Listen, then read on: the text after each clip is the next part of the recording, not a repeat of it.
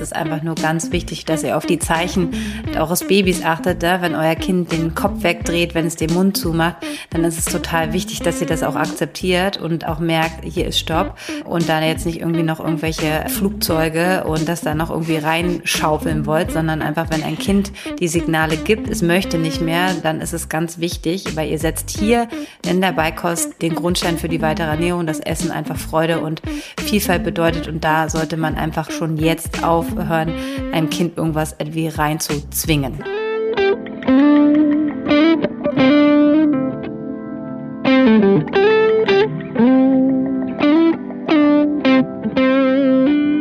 Hallo im Hebammsalon. Der Podcast für deine Schwangerschaft und Babyzeit. Evidence-based und entertaining. Hebammen-Nähkästchen und Tacheles. Leichte Muse und Deep Talk. Und wir sind Sissy Rasche und Karin Dannhauer. Und bevor es losgeht im Hebammsalon, kommt jetzt ein bisschen Werbung. Und wir haben heute wieder Veleda in unserem Hebammsalon und es ist wirklich einfach total schön, dass ähm, Veleda unseren Hebammsalon einfach von der ersten Stunde mit unterstützt. Und heute ähm, haben wir auch das Thema Beikost im Hebammsalon und ihr werdet vielleicht bemerken, gerade wenn man ähm, Beikost einführt, dass es dann doch, ähm, ähm, auch wenn die Haut gerade gut war, aber jetzt kommen neue Lebensmittel hinzu, dass ähm, viele Kinder dann doch einmal wieder einen wunden Po bekommen. Und da kommt natürlich Veleda mit ins Spiel, nämlich die Calendula Wundschutzcreme. Die hilft äh, gegen wunden Po ganz hervorragend und äh, die könnt ihr auf jeden Fall, wenn ihr damit Probleme haben solltet, mal ausprobieren. Genau, da ist hautverwandtes Wollwachs drin, ein sehr hautpflegendes und der dem menschlichen ähm, Hautfett sozusagen ähm, sehr ähnlich ist eben das Lanolin. Ähm, und Zinkoxid ist da mit drin. Und Zinkoxid hat ja auch eine ähm, Hautzellregenerierende Wirkung. Deshalb wirkt die einfach ratzfatz. Also ein Popo, der einmal pavianrot ist, bisschen von der Creme drauf, schwuppdiwupp, ähm, geht's schnell, dass der dann auch wieder glatt und Babypopo weich dann wird. Und ähm, Bio-Sesamöl ist drin und Calendula ist drin, Kamille ist drin. Also einfach alles, was ähm, dem Babypo gut tut. Herzlich willkommen hier beim Salon. Heute mal ganz anders. Das erste Mal ich in Berlin und du in Hamburg. Ich vermisse dich. Kann ich nicht hier Füßeln unterm genau. Tisch so. So nennt man das doch, oder? So nennt man das, genau. Mhm. Damals, als es noch Körperkontakt gab. ich ja. habe aber apropos Füße, ich habe heute körpernahe Dienstleistungen. Ahoi, ich habe heute, ich habe ähm, war bei der Pediküre uh. und endlich können alle Frauen unter euch, die Schwangeren, ne, also so diese ganzen bekloppten Apps da, so von wegen, heute ist dein Kind so groß wie eine Avocado und so. Da wird einem dann ja auch immer gerne gesagt, heute ist dein Kind so groß wie eine Avocado und es wäre total toll, wenn du vor der Geburt noch äh, einen Friseurtermin machst und dir die Fußnägel lackierst und äh, hier Mama Wellness, da Mama Wellness und vergiss nicht, sich zum schwangeren Yoga anzumelden. Und das können die im Moment ja alle gar nicht. Ne? Wir sind immer noch in der Pandemie. Um das, das sagt die App ja, logisch. Die App sagt denen, heute mhm. Pediküre-Termin ausmachen und so. Und die Frauen, die haben dann immer, also ich hatte das neulich gerade im, äh, in der Akupunktursprechstunde, haben uns darüber unterhalten und haben die Frauen dann gesagt, so, ja, meine App sagt mir immer lauter tolle Sachen und ich kann das ja alles gar nicht machen und so. Ähm, also ihr da draußen, wir fühlen euch, wir hören euch, wir sehen euch und äh, ab jetzt könnt ihr zumindest wieder eure Fußnägel lackieren lassen. Gott sei Dank. Ein kleiner Silberstreif am Horizont, auf das die Pandemie irgendwann eines Tages hinter uns liegt. Ja, aber Pediküre ist wirklich lebensnotwendig. Also Deine Füße sehen sehr schön aus. Karin, bist du wieder bei Instagram? Ne? Du hast meine Füße schon auf Instagram gesehen. Ja, ich so, ich, ich bin ja da so anders. So, es geht ja schon dann damit los, dass ich dann sage, heute poste ich mal wieder was. Und alle, ne, du ja auch und so, Karin, neue Folge ist raus und du musst da mal auf Instagram Bescheid sagen und so. Und ich habe ja selber so viele Sachen, die ich irgendwie, ich, ne, ich habe Vitaminzeugs und so und meinen Online-Geburtsvorbereitungskurs und alle sagen, oh Karin, du musst das auch mal posten. Und ich bin aber dann, ich habe dann oft einfach keinen Bock. Ich bin so, gerade im Moment auch so, ich habe so viel zu tun, weil ich irgendwie ja das Buch fertig schreiben muss und so. Und wenn ich dann irgendwie dann ist Instagram so, ich mache das kurz auf und dann sehe ich, dass du schon wieder so was Tolles gepostet hast und so wunderschöne Fotos. Und dann denke ich immer, ja, das kann ich jetzt gerade gar nicht. Und dann mache ich das wieder aus, weil ich irgendwann nur so Schrabbelfotos habe und so. Und dann. Oh. Stopp, stopp, stopp, stopp, stopp, stopp, stopp, stopp. Du schreibst einfach richtig geile Bücher Ja, du Hab brauchst mich jetzt gar nicht gemacht. trösten. Aber alles gut. Ähm, so, ich wollte nur sozusagen mich wortreich erklären, warum ich im Moment so wenig präsent bin auf Instagram. Und ähm, ich habe dann heute gedacht, ich sneak mich da mal so wieder rein. Und jetzt sozusagen als, als Schritt zur wieder Menschwerdung äh, sind meine Fußnägel lackiert und vielleicht kann ich jetzt auch wieder auf Instagram mitmachen, habe ich mir so gedacht. Ja, finde ich gut. Also, aber äh, das Gute ist ja, dass wir ein Team sind im Hebenbaum-Salon und dass wir ja ähnliche äh, Follower haben und äh, ich ja dann immer für uns beide spreche und allen sage, was ist jetzt für eine Folge gerade rausgekommen ist. Also ist total okay und ich finde, wenn man so ein weiteres tolles Buch schreibt, was du ja gerade tust, dann braucht man da auf jeden Fall Pause, weil es einfach, wenn man da einmal reingeht, dann frisst es halt so viel Zeit und dann liest man sich das durch und das ist halt auch einfach bei so vielen Nachrichten das erschlägt einen und da geht's mir nicht anders. Und ich habe einfach gerade ähm, total tolle Unterstützung auch ähm, durch meine liebe Julia, nicht die liebe Julia aus dem Hebammsalon-Team, aber eine andere liebe Julia, die ich hier ganz lieb grüße äh, und die mir einfach hilft. Und dann ist das auch ein bisschen einfacher als wenn man das ganze Ding auch komplett alleine schmeißt, weil ich glaube, das kann man sich auch immer gar nicht so vorstellen und äh, deshalb ist auch gut, dass wir mal darüber reden, das ist ja auch nicht mal einfach mal sowas posten, sondern man überlegt sich das und gerade wenn man so den äh, Content, den wir euch hier bilden, ja auch im Hebammsalon, dann ist es ja auch einfach, dass man darüber nachdenkt, was wir euch sozusagen auch da teilen und das muss schon Hand und Fuß haben und nicht nur, dass wir jetzt kurz bei der Pediküre waren, sondern einfach Hebammdinge. Das, und das ich gerade noch. ist natürlich Genau, für mehr ist im Moment leider keine Kapazität. das ist auch okay und das wird auch wieder anders sein. Ähm, aber trotzdem ist es so toll, dass du trotzdem jeden, äh, wir nehmen ja immer freitags auf, damit ihr montags einen frischen Hebammsalon habt, äh, immer Zeit nimmst, trotz Buchphase, dass wir das zusammen machen können und ähm, das ist super. Also du in Hamburg, weil äh, Buch und ich in Berlin und das nächste Mal wieder gemeinsam. Aber heute großes Thema. Wir wollten heute mal ein bisschen über Beikost reden, ne? Genau. Oder gibt's noch ein bisschen Gossip, den wir noch erzählen? Also ich habe nix. Ich hätte vielleicht ein bisschen Gossip, aber der ist zu, den müssen wir offline äh, äh, ähm, besprechen. Ja, ich glaube, so dass ne, irgendwann schaltet Lisa mal heimlich das Mikro an, bevor wir denken, dass wir auf Aufnahme gedrückt haben. Ich glaube, das wären sowieso die besten Hebammenfolgen heute, Hebammensalon-Folgen. Heute haben wir auch irgendwie, das ist glaube ich der dritte oder vierte Anlauf oder so, ne? Weil wir ja remote aufnehmen und weil wir das das erste Mal machen, ist dann erst irgendwie der Ton abgeschmiert und dann das Bild und dann irgendwie rief jemand auf dem Telefon an, weil wir ja nicht hier auf Flugmodus drücken können und uns gleichzeitig sehen und hören und so. Heute sozusagen alles hier ohne Netz und doppelten Boden und mit vielen Kabeln und Adaptern und Steckern um uns rum. Ähm, aber es wir sind heute auf der Intensivstation mit den ganzen Kabeln hier, die ich hier um mich herum habe. Nun gut, auch das muss manchmal gehen. Deshalb habt Nachsicht mit uns, wenn es heute vielleicht an der einen oder anderen Stelle mal ein bisschen holpert. Aber unsere großartige Lisa Golinski sitzt hier neben mir. Die wird das alles wieder hinkriegen, so dass ihr das bestimmt gar nicht merkt. Genau. Was, äh, Ich sehe- wie viele Infusionsständer hier um mich herum stehen. ich sehe Lisa immer mal ins Bild hüpfen und an irgendwelchen Ja, die macht dann hier immer was, so drückt Knöpfe. Weil ich kann ja keine Knöpfe drücken. Also die sehen nicht auf ihrem Computer. So. Ach so, auch eine witzige Sache äh, hattest du vorhin schon kurz gesagt. Genau. Ne? Wir haben ja jetzt den Hebammsalon auch als Website und da könnt ihr uns tolle E-Mails hinschreiben und wir haben eine anonyme, also nee, anonym, aber wir sa sagen es jetzt ja anonym, wir haben eine E-Mail bekommen von einem männlichen Zuhörer. Genau. Wow. Ge- genau. Ein Prozent. Du hebst die Männerquote, wir freuen uns sehr. Ja, er hat sich darüber beschwert. Das muss man vielleicht auch nochmal sagen, ne? Ich finde das ja immer schwierig. Ich glaube, die Hälfte der Leute versteht meinen Humor auch gar nicht so richtig. Ich, ihr könnt vielleicht euch bei allem, was ich sage, mindestens zwei Drittel Ironie dazu denken. Ich sage das jetzt einfach einmal dazu, um es nie wieder zu sagen. Und manchmal habe ich so das Gefühl, dass das dann so versandet und alle sich dann fragen, meint ihr das jetzt ernst oder meint ihr das jetzt nicht ernst? Nee, nee, Ich nee, nee, nee, nee, das müssen wir in die. Shownotes, Ähm, in die, in die Shownotes schreiben, weil vielleicht hört jetzt einer diese Folge nicht und dann verstehen die das beim nächsten Mal nicht. Was? Ich muss ja manchmal auch nachdenken. Deine Ironie. Ja, genau, das, das, Das kommt jetzt das wollte ich damit als sagen. Satz in die Shownotes. Selbst Sissy weiß manchmal nicht so genau, was ich ernst meine und was nicht und worüber sie dann lachen darf oder vielleicht auch lieber nicht. Genau, also wir greifen jetzt hier mal in die heteronormative äh, ähm, ähm, Klischeekiste. Wir haben eine männliche, ein männliches Feedback gekriegt und zwar richtig eine Beschwerde. Der hat gesagt, also Karin und Sissy, so geht das nicht. Immer wenn ihr was sagt in eurem Podcast, ähm, meine Frau, also die beiden haben noch kein Baby, ne, aber die kriegen bestimmt bald eins, sag ich jetzt.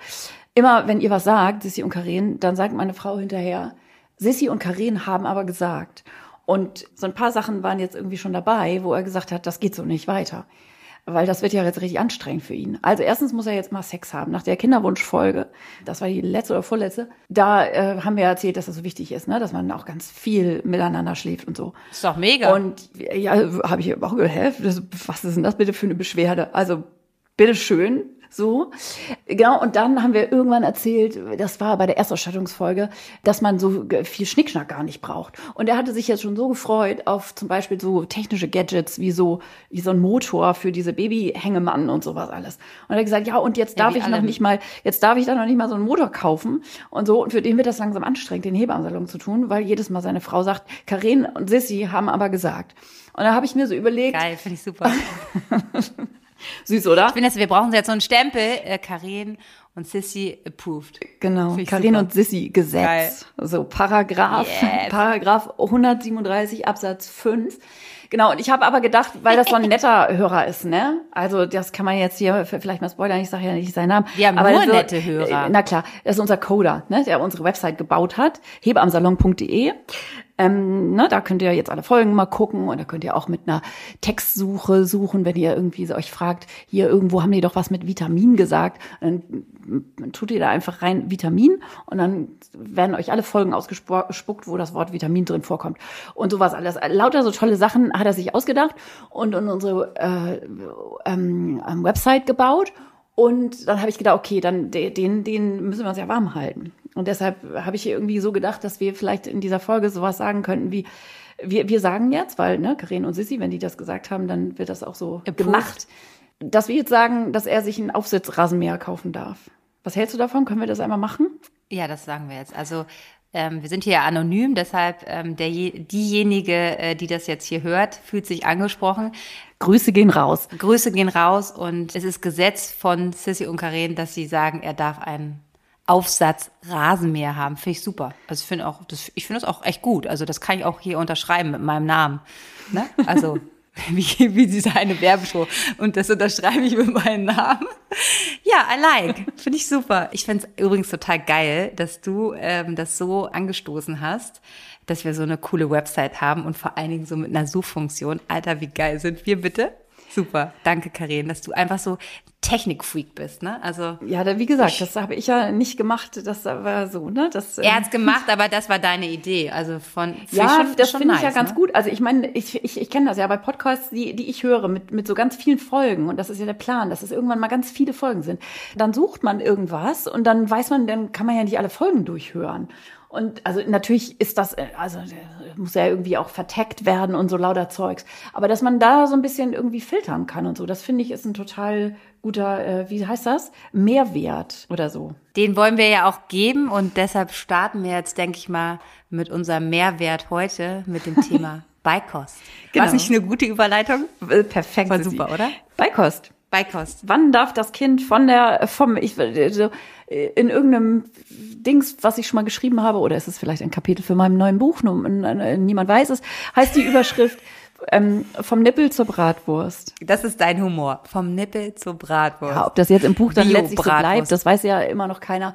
Ähm, es ist im Übrigen kein Beikostbuch, ähm, aber es könnte sein, dass es auch drin vorkommt. Also, genau, also vom Nippel zur Bratwurst, stillen werden wir ungefähr 27 extra Folgen machen, da gehen wir jetzt heute gar nicht so super vertieft drauf ein irgendwann und natürlich, äh, ne, Doch, ich möchte noch ein paar schlaue Worte dazu sagen. Unbedingt. Schlaue Stillworte. Ja. Sissy, your go. Du hast dich Schlaue gut Still. vorbereitet. Nee, jetzt noch nicht. Jetzt muss ich mir erstmal einrufen zum Thema Beikost.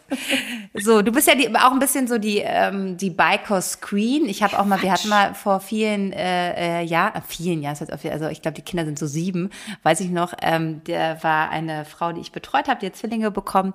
Die war auch in einer Geburtsvorbereitungskurs bei dir. Das weißt du, es war der Geburtsvorbereitungskurs, wo sich ein Mann beschwert hat, dass du so laut gestöhnt hast oder der war so empört. Mhm. genau. Ähm, ähm, wenn ich das und, mal kurz ergänzen äh, darf, der war nicht nur genervt, der hat sozusagen, äh, also der ist nie wiedergekommen. Der war dann einmal da und hat ja. das lauthals wie unmöglich und was für komische Geräusche und wie anstößig und dann war der nie mhm. wieder gesehen. Und ich ja, weiß dann ist er vielleicht bei der Geburt seines Kindes auch gegangen.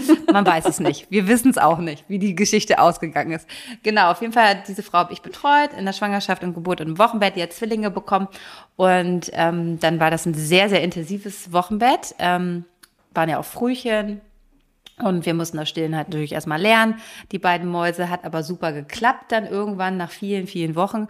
Ähm, und dann weiß ich noch, dann hat äh, sie so einen schönen, ähm, äh, hat sie dich angeschrieben und dann habt ihr bei ihr zu Hause, glaube ich, so ein Beikost weißt du, so ein kleines Seminar zu Hause gemacht. Weil du hattest auch, als es vor, vor Corona, es gab es auch ein Leben, da hast du nämlich auch immer Beikostkurse gegeben. Genau, ähm, und die hat einfach so ein paar ähm, Freundinnen zusammengetrommelt in ihrer großen ja, Küche gut. saßen wir da alle und das war total nett. Genau, so ein kleiner. Und Karin hat gekocht.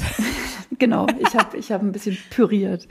Ja, ich denke mal, bei Beikost müssen wir heute, glaube ich, auch so ein bisschen strukturiert, das ist genau unsere Stärke, anfangen. ähm, ähm, da, hey Sissi, das war Ironie. Da lachen sie. da lachen wir uns gegenseitig aus. Ähm, ja, ähm, ich finde es ja immer so ein bisschen so, oh, es nervt mich ja auch echt tierisch. Also erstmal ist das Wochenbett gerade vorbei, dann ist man gerade mal so da eingegroovt mit dem Stillen, dann kommen dann schon die ersten Leute wieder so, oh ja, jetzt können wir dann, also weißt du, das Gefühl ist das Wochenbett gerade vorbei, dann fragen die Großeltern, Tanten, Onkeln schon wieder so, ja, also du stillst noch und wann kriegt das Kind dann mal was zu essen? So, also was Richtiges. Ähm, was Richtiges, die Bratwurst, die du ja angesprochen hast. Und ähm, ja, und äh, äh, da sind ja auch wirklich immer gerade viele andere Familienmitglieder immer sehr ungeduldig. Und ähm, ich habe auch immer so das Gefühl, ähm, unterbrech mich oder kommentiere mich vor allen Dingen auch, dass ähm, am Anfang fragen immer alle, ähm, stillst du nicht? Und dann nachher, wenn man dann halt noch stillt, dann, äh, dann fragen die, stillst du noch? Also so, daran solltet ihr euch gewöhnen, für die, die jetzt vielleicht schwanger sind oder schwanger werden wollen oder die da auch gerade mittendrin sind, die werden das bestimmt schon mal gehört haben, ne? Weil ähm, dann geht's, dann soll es nachher natürlich ganz schnell gehen. Und ähm, um die Frage jetzt mal zu klären, wann solltet ihr mit der Beikost beginnen? Da lieben wir dieses Wort. Das ist natürlich total individuell. Aber es gibt so ein paar, es gibt, also, dass ihr nicht vor ähm, Beginn des fünften Monats damit anfangen solltet oder spätestens im siebten Monat, dass man damit anfangen sollte. Also schon mal ein bisschen anders als euch, was euch vielleicht empfohlen wird, gerade auch manchmal in einigen Kinderarztpraxen. Und jetzt gebe ich das Wort an nach Hamburg. Wir, wir schalten nach äh, Hamburg. Wir schalten, wir schalten, wir schalten einmal ins Volkspark. In die Beikostzentrale nach Hamburg. Ähm, genau. Genau, also absolut, vor allen Dingen, nee, jetzt nicht äh, so, ne, aus der Praxis ist das ja eben genau der Punkt. Dieses, wann fängt man denn an? Und du hast eben schon so ein ungefähres Zeitfenster genannt. Es war ja eine ganze Zeit lang so, dass irgendwie sowas nach einem halben Jahr und dann ist das, ich glaube, mhm. 2010 Neun. oder neun, genau. Also ne, mhm. ich weiß das deshalb so genau, weil ich in dieser Zeit auch selber ja ein, äh, ein Baby gekriegt habe. Und da wurde das dann verändert und dann hieß es plötzlich, ne, dass dieser, dieser Start auch durchaus schon früher sein darf. Mit der Betonung auf sein darf, wenn das Kind soweit ist. Und es wurde aber schnell daraus gemacht oder so verstanden oder auch so weitergegeben, ähm, nach dem vierten Monat soll das Kind schon. Und Fakt ist aber, dass in genau ja, das hat dieser sich die Spanne, Industrie so Ne? ja, Industrie aber auch komischerweise in einigen Broschüren und so. Also plötzlich war dann der Riesendruck da, dass man dann ab dem vierten muss das Kind schon was essen. Und das ist eben genau nicht so, sondern das Kind darf, wenn es möchte, ein zusätzliches Angebot zur Milch, wo auch immer die herkommt, ähm, bekommen und eben nicht soll, weil genau in diesem Zeitfenster zwischen vier und sechs Monaten die Kinder, wie überall, also dieses Wort individuell, das strapazieren wir hier immer sehr, ähm, aber zu Recht, ähm, einige Kinder sind oder viele Kinder sind einfach noch überhaupt nicht so weit. Es war ja vorher schon so, ähm, ne, nach sechs Monaten, dass es immer mal in der Beikostberatung so war, mein Kind mag aber noch nicht oder isst noch nicht oder isst nicht richtig oder nur so ein bisschen und ich still ja immer noch fast voll und irgendwie so. Und nach vier Monaten ist das natürlich überhaupt kein Wunder, weil ganz viele Kinder zu diesem Zeitpunkt noch nicht so ist. Und seit diese Umstellung irgendwie mit diesen Empfehlungen war, äh, hat man plötzlich irgendwie äh, haufenweise angebliche äh, ähm, Ess- oder Fütter- oder sonst was Störungen, die natürlich überhaupt keine sind, sondern einfach ganz klar auch hier wieder zu sehen, ähm, dass jedes Kind seine ähm, individuelle Zeit braucht und dass es eben auch individuelle äh, Zeichen gibt, die euer Kind euch sendet, ähm, wann es sozusagen bereit ist oder alt genug ist oder groß genug ist oder von seinem Entwicklungszyklus her so weit in der Lage ist, dass es überhaupt ähm, ja, aufnahmebereit ist für diesen großen neuen Meilenstein, der dann eben heißt, was anderes futtern außer Milch. Die Bratwurst. Ähm, aber da darf ich noch mal auch kurz was zu sagen. Ist es ja auch dann oft so, ähm, dass äh, viele Eltern einen anrufen und ähm, sagen, ja, das hat total Lust auf Essen und ähm, es guckt auch die ganze Zeit zu. Und es ist ja wirklich so, dass Kinder einfach interessiert sind daran, was ihre Eltern tun, aber verbinden natürlich nicht, wenn du jetzt dir eine, ähm, eine, äh, ein Brot in den Mund schiebst, damit dass das halt auch was Sättigendes und was, äh, ja, was zu essen für die sein kann, sondern die würden das auch toll finden, wenn du dir halt irgendwie irgendwie, was weiß ich, einen Stift in den Mund schickst, weil sie einfach interessant finden. Deshalb solltet ihr das nicht verwechseln. Also klar gucken die an, was ihr euch reinschiebt und sind interessiert und wollen das vielleicht greifen. Aber es gibt natürlich noch ein paar mehr Zeichen auch einfach, ob ein Kind jetzt bereit ist für die Beikost. Und du hattest jetzt gesagt, es gibt natürlich Kinder, die sehr, sehr früh, sehr weit sind. Ähm, aber vor 17 Wochen solltet ihr halt wirklich nicht beginnen und das raten wir euch sozusagen auch. Und dann solltet ihr euer Kind ganz genau angucken. Ähm, es sollte natürlich schon ähm, eine gute Kopfkontrolle haben, bevor man mit dem Essen startet. Und da sind die meisten natürlich erst mit fünf Monaten so weit, ne, dass sie wirklich durchgehend den Kopf richtig gut halten können. Und wenn sie das noch nicht können, dann sind sie auch einfach nicht bereit fürs Essen. Also und ähm, ja, man darf da ja nicht vergessen, dass so diese Kopfkontrolle eben ein Zeichen dafür ist, dass es eine gewisse Reife dieser ganzen, also man muss sich ja vorstellen, das Essen von etwas nicht flüssigem, also Milch, viel komplexer ist. Ne? Die, die Nahrung wird, hat eine andere Haptik, eine andere Konsistenz, sie wird dann im Mund anders bewegt, fühlt sich anders an. Der Schluckmechanismus ist ein ganz anderer. Ein Kind muss gleichzeitig atmen und irgendwie Schlucken koordinieren und so. Und das ist natürlich alles auch ähm, muskulär. Und wenn ein Kind in seinem Hals sozusagen noch damit beschäftigt ist, überhaupt diese Stabilität der relativ, ich sage jetzt mal, äußeren Muskulatur äh, klar zu kriegen, dann kann der mit so, kann, kann das mit so vielen filigranen Dingen wie ähm, Schlucken, Atmen, Koordination und mit diesen verschiedenen Konsistenzen und Haptiken gut umzugehen, dass nicht sofort der Würgereflex ausgelöst wird und so, hat damit noch so viel zu tun, dass es dafür dann einfach noch zu früh ist. Aber Sisi, ich wollte dich nicht unterbrechen. Ähm, Beikost, nee, ich, das ist gut. Wir, wir, werfen, wir werfen uns jetzt, glaube ich, einfach mal die Reifezeichen so hin und her. Genau. Was ich wichtig auch noch finde und auch immer gucke und dann mit den Eltern bespreche, die ich betreue, äh, ist auch einfach ähm, die Feinmotorik, einfach so, ne, dass ein Kind sollte schon einfach was mit seinen Händen greifen können und zum Mund führen können, damit es natürlich auch bereit ist, um essen zu können. Das heißt auch nicht, die sollen jetzt mit Messer und Gabel essen, aber sie sollten in der Lage dazu sein, etwas ähm, aufzugreifen und zum Mund zu führen. Ne? Äh, und das ist natürlich eine gewisse Feinmotorik, die da vorhanden sein muss, weil es ist total wichtig, auch schon gleich von Anfang an Kinder beim Essen zu begleiten und nicht nur, also da können wir vielleicht später nochmal in der Folge ein bisschen ein, äh, darauf eingehen, wie man füttert oder oder ähm, was man da beachten sollte. Und deshalb sollte diese Feinmotorik ähm, da sein. So, ich übergebe wieder nach Hamburg. Die, find's lustig.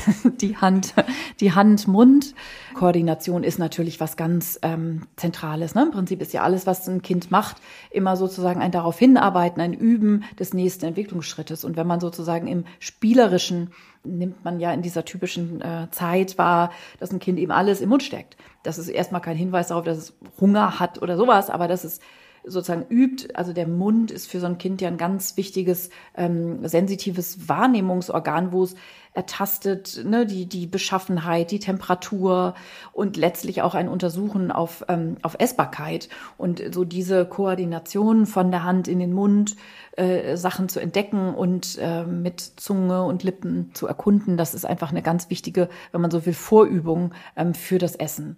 Genau, und das sollte auf jeden Fall schon ausgiebig äh, geschehen sein.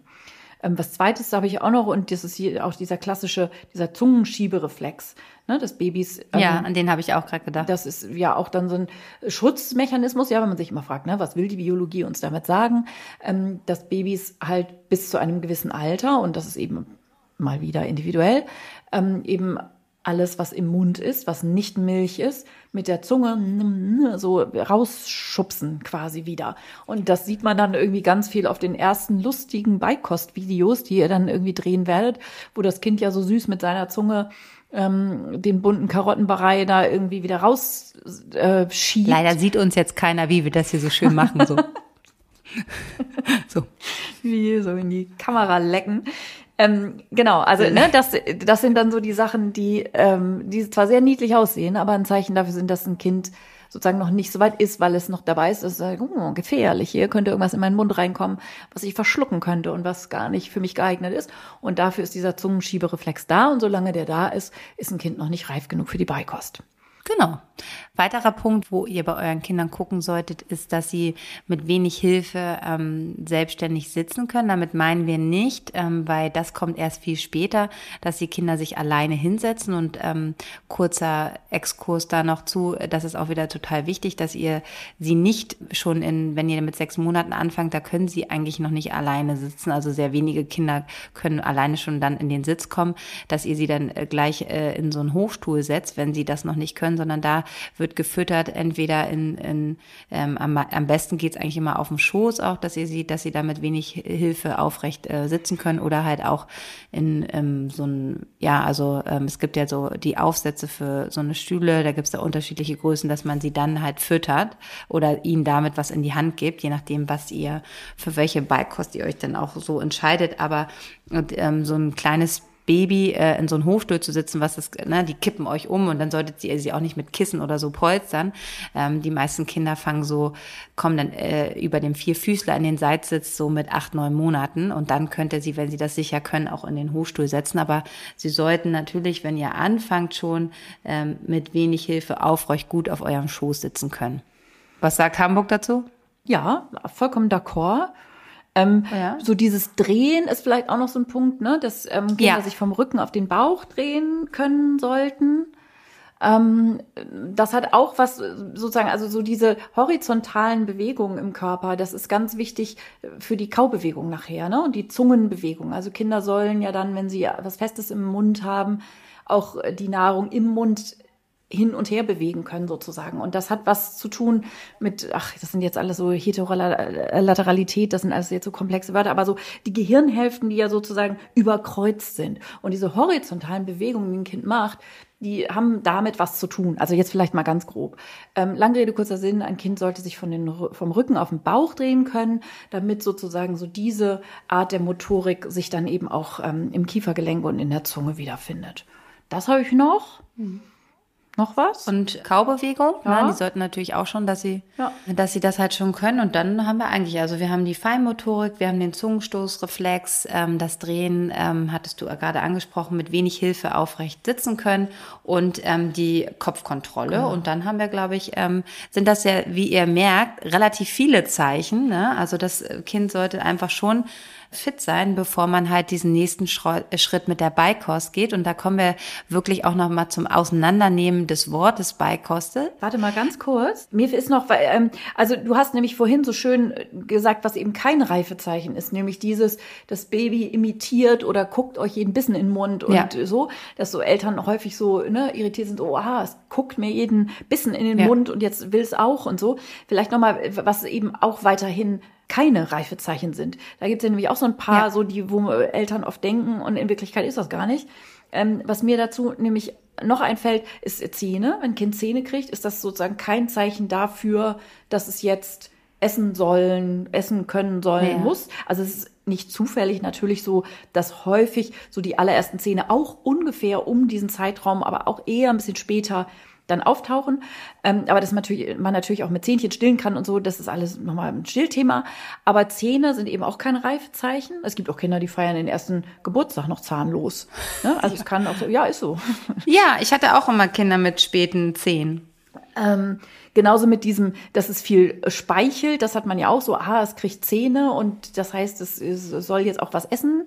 Also der Speichel, dass der sich mehr entwickelt, das ist natürlich, hängt auch mit dem Essen zusammen im Sinne von, dass die Zusammensetzung des Speichels sich ändert. Da sind dann so andere Enzyme drin, hier so Amylase und so. Das ist so ein äh, Stärke aufspaltendes ähm, Enzym.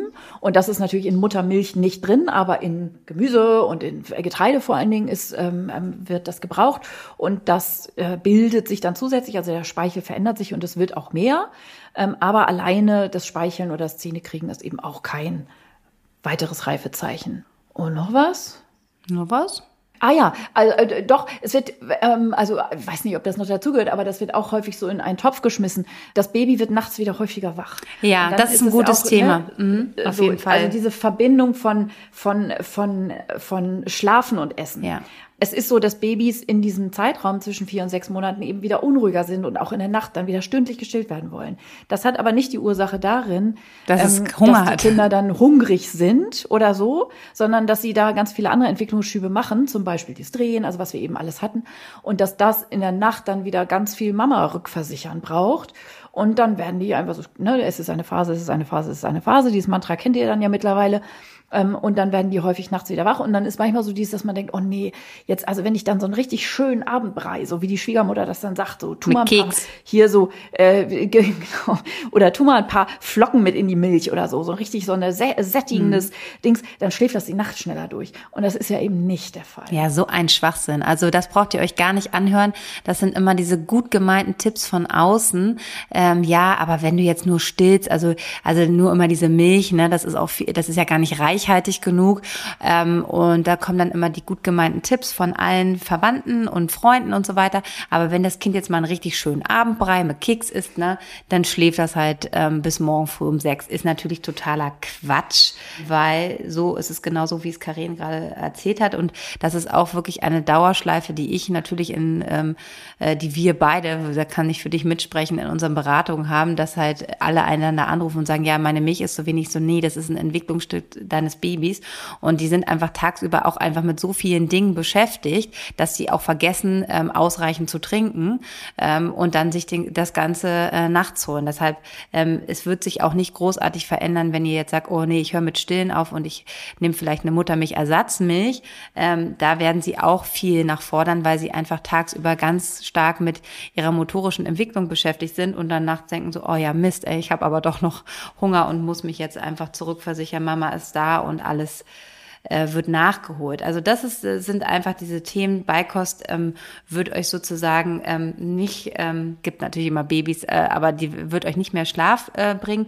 Und da sind wir, was ich eben äh, schon mal angefangen hatte, auch äh, mit anzusprechen, dass Beikost bedeutet halt, ähm, dass es eine, wenn ihr damit startet, dass es eine Beikost ist, ne? Also keine Anstattkost. Also ihr führt dann sozusagen äh, Lebensmittel ein und das wird euch sozusagen, sagen wir jetzt mal ganz klassisch, das beginnt im sechsten Monat, also das erste halbe Jahr, ähm, äh, stillt ihr ausschließlich oder gibt Muttermilchersatzprodukte ähm, und dann führt ihr Beikost ein. Und das passiert natürlich langsam. Und das heißt nicht, dass äh, gleich nach einer Woche sozusagen äh, ein bisschen Brei oder auch ähm, äh, gedünstetes Gemüse oder was auch immer, das komplett die Milchmahlzeit, was sie auch immer füttert, ob Muttermilch oder Pränahrung, das ersetzt wird. Ne? Und das ist uns immer ganz wichtig und das ist uns auch in diesem Podcast heute ganz wichtig, dass, dass das verstanden wird, weil da kannst du gleich auch nochmal deine Erfahrung zuteilen, dass dann immer ganz schnell alle diese Mahlzeiten sozusagen ersetzen wollen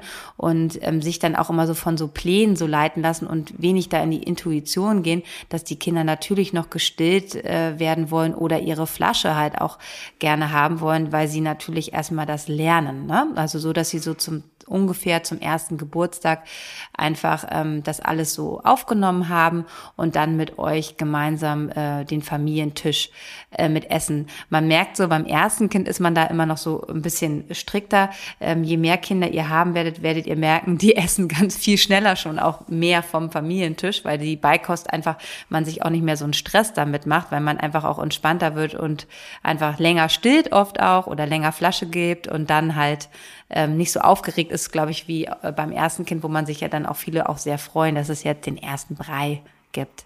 Ja, jetzt hast du äh, genau ganz viele Sachen äh, schon, schon spannend erzählt. Genau.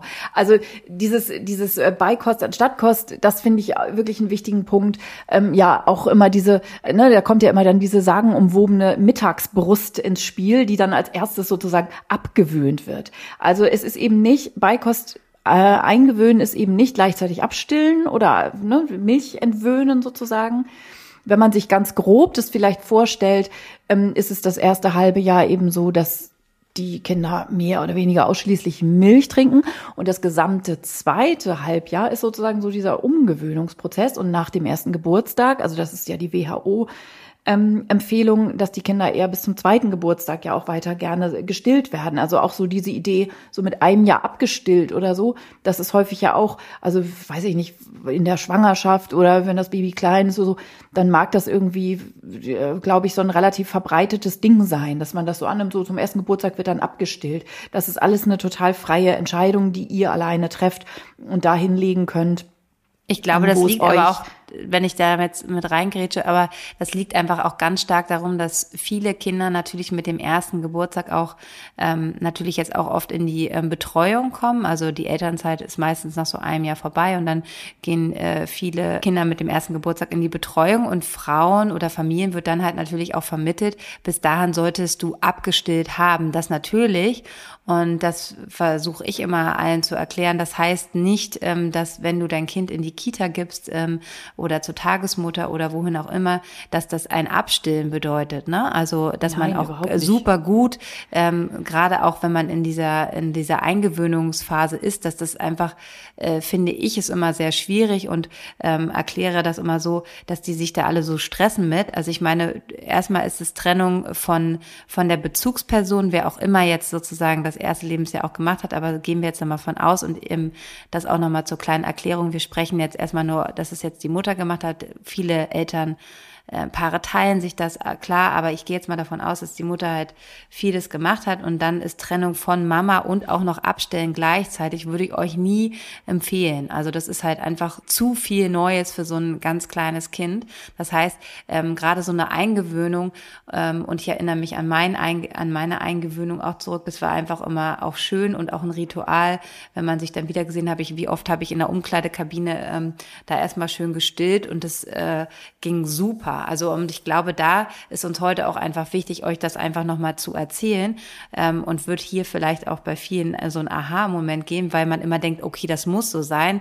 Ich hatte neulich halt auch wieder die, die Anfrage, ja, das Baby geht in die Kita und da soll der Mittagsschlaf machen und es schläft nur beim Stillen ein. Und ihr werdet merken, ähm, dass das da ganz wunderbar funktionieren wird, aber zu Hause möchte es an der Brust einschlafen. Also, dass man da wirklich nicht denkt, ich muss auch das jetzt abgewöhnen. Ich habe der Frau dann auch gesagt, ist so, du lass es erst erstmal auf dich zukommen. Erstmal ist es noch ein bisschen hin und dann entscheidet ihr einfach ähm, dann, wenn das dann der Fall ist und du würdest sehen, dass wenn dann alle Kinder schlafen gehen, dass die Kinder dann auch, die sonst zu Hause das gar nicht machen, da sich auch hinlegen lassen. Ne? Und das finde ich auch so, dass man sich natürlich zu Beginn, wenn ihr gerade euer Baby geboren äh, ist, dass ihr noch nicht jetzt darüber nachdenken sollt, wann stille ich ab, sondern lasst das wirklich auf euch zukommen.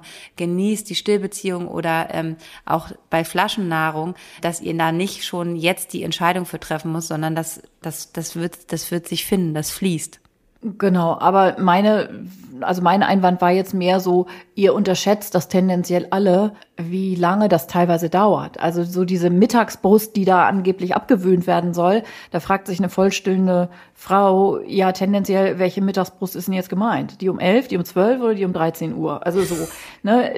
Also was ist denn bitte die Mittagsbrust? Also mit der Idee so planmäßig, genauso wie du das ja eben gesagt hast, es gibt so Tabellen und so komische Diagramme, wo dann irgendwie, ne, ein, also ist ja auch immer dann eine Flasche und kein Busen so, der dann sozusagen durchgestrichen und dafür ein Tellerchen da ins Spiel kommt und so.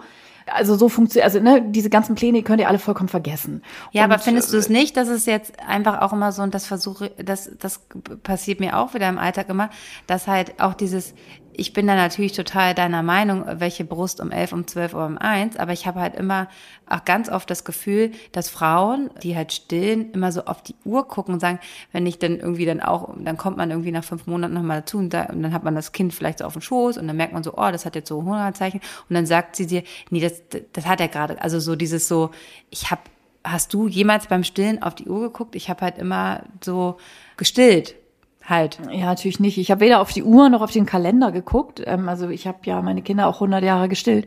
Ne, ich habe zwei Kinder und ich habe über zehn Jahre meines Lebens gestillt. So ähm, darf man ja auch immer keinem erzählen. Aber ja, also ich habe auf gar nichts natürlich geguckt, aber das ist eben der Vorsprung, den wir als Hebamme haben. Und das weiß ich ganz mit Sicherheit, dass wir viele Fragen oder Unsicherheiten oder vom Umfeld verunsichert werden oder so. Also meine Mutter hat natürlich nie ein Wort da versucht, mir irgendwie schlaue Tipps zu geben, zum Glück. Deshalb ist das bei mir natürlich Teflon-mäßig äh, alles abgeprallt. Das war mir ja vollkommen scheißegal. Und das sind bestimmt die ganz wesentlichen Vorteile, als Hebamme Kinder zu kriegen, dass man einfach von vornherein ganz klar weiß, was man will und was man nicht will und dann nicht so viel Gedöns aus dem Umfeld einen dann gleich irgendwie so doll irritiert, ne? Ähm, so, Aber ich habe schon wichtig, nur, das zu sagen, so dieses so. Total. Ähm, guckt ja, absolut. nicht so auf die Uhr, guckt auf euer Baby und wenn das halt nach ähm, äh, ob es die Mittagspause um elf, um zwölf, um eins, also dass ihr da wirklich euch so nicht so diesen, diesen, diesen Druck macht und auch immer diese Zeiten. Also das ist ja auch, dann kommt es von einer Phase in die nächste Phase und dann ist es halt mal wieder anders. Wichtig ist natürlich, dass ihr euch damit wohlfühlt und dass es einfach, äh, ähm, ne, also stillen muss natürlich nicht nur für das Kind, sondern auch für die Mutter einfach gut sein.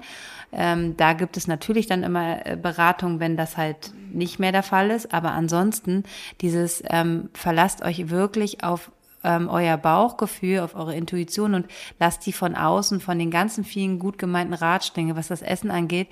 Ähm, also bei mir war das auch ganz, also meine Mutter war da nicht so schmerzfrei, die hat schon öfter gesagt, also jetzt schon wieder, also so und ja, Schon wieder? Ja, sie trinkt jetzt schon wieder. Und ich hatte auch immer Kinder, die eher kürzere Abstände hatten, also die wirklich auch gefühlt zehn Monate alle zwei Stunden getrunken haben. Es sei ja, denn, ich war nicht da, ne? Also ja, sicher. das ist das ist, das ist wirklich, wirklich wichtig, dass ihr da ähm, euch nicht verunsichern lasst. Und es gibt halt die, die ähm, schnell in die Beikost einschnallen, die da sehr viel Freude dran haben. Und dann gibt es die ganz anderen Kindern, die da einfach erstmal gar keine Freude dran haben.